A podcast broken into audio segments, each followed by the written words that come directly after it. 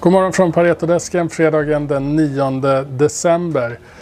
Eh, vi ska titta lite på hur eh, marknadsläget ser ut här inför slutet av året och eh, vad vi kan förvänta oss i början av nästa år. Och vi noterar att under fjärde kvartalet, framförallt från mitten av oktober, så har vi haft ett väldigt starkt uppställ. S&P var vid månadsskiftet i december upp hela 14 procent i Q4. Nu har man gett tillbaka ungefär 3 procent och ligger på 11 procent upp i fjärde kvartalet. Så en väldigt stark utveckling hittills i kvartalet.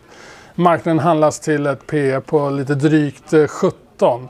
Och vår syn är att det här är en ganska aggressiv eh, värdering och eh, vi har fått bra betalt från marknaden hittills i fjärde kvartalet och att risk-reward för slutet och mot slutet av året ser ganska ofördelaktigt ut. Vi ser att vinsterna för nästa år har börjat komma ner men vi tror att det kommer vara det stora temat i Q4-rapportsäsongen. Alltså revideringar utav, av eh, vinstestimat för nästa år. Så att eh, på P17 så känns det som att risken är på nedsidan Eh, för marknaden i, i det läget. Och hur ska man bete sig då, då?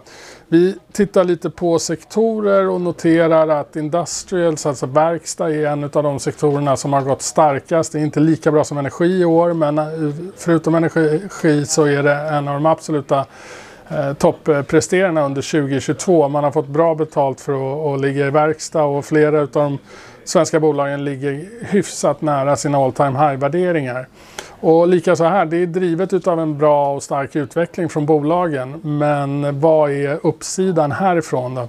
Och då ställer vi det mot eh, communication-sektorn som är den sämst eh, presterande sektorn internationellt där vi har Ja, eh, den har gått eh, sämre än alla andra sektorer helt enkelt. Och det är lite drivet utav de stora bolagen som eh, Meta och Google men det är även Eh, operatörerna då har haft en, en, en svag utveckling och de började sälja om någonstans i mitten av augusti och föll kraftigt med hela marknaden där. Sen noterar vi då att de gick, har följt med uppåt sedan mitten av oktober ungefär. Men att vi har ett bolag som verkligen laggar där och det är Telia. Och det tycker vi ser, eh, ser riktigt intressant ut givet den här osäkerheten i marknaden. Telia har inte återhämtat någonting egentligen utan ligger på en väldigt låg nivå och eh, där tycker vi att eh, förväntansbilden för fjärde kvartalet, det de har guidat tidigare på, på påverkan från energipriser och så vidare. Vi tror att det är ganska mycket inprisat och att det är en låg risk i, i den aktien. Så sektorkålen från vår sida är lite övervikt eh, communications, undervikt eh, verkstad eh, och vi highlightar Telia som ett, ett bra alternativ inför inför årsslutet helt enkelt. Det var allt från oss idag. Tack!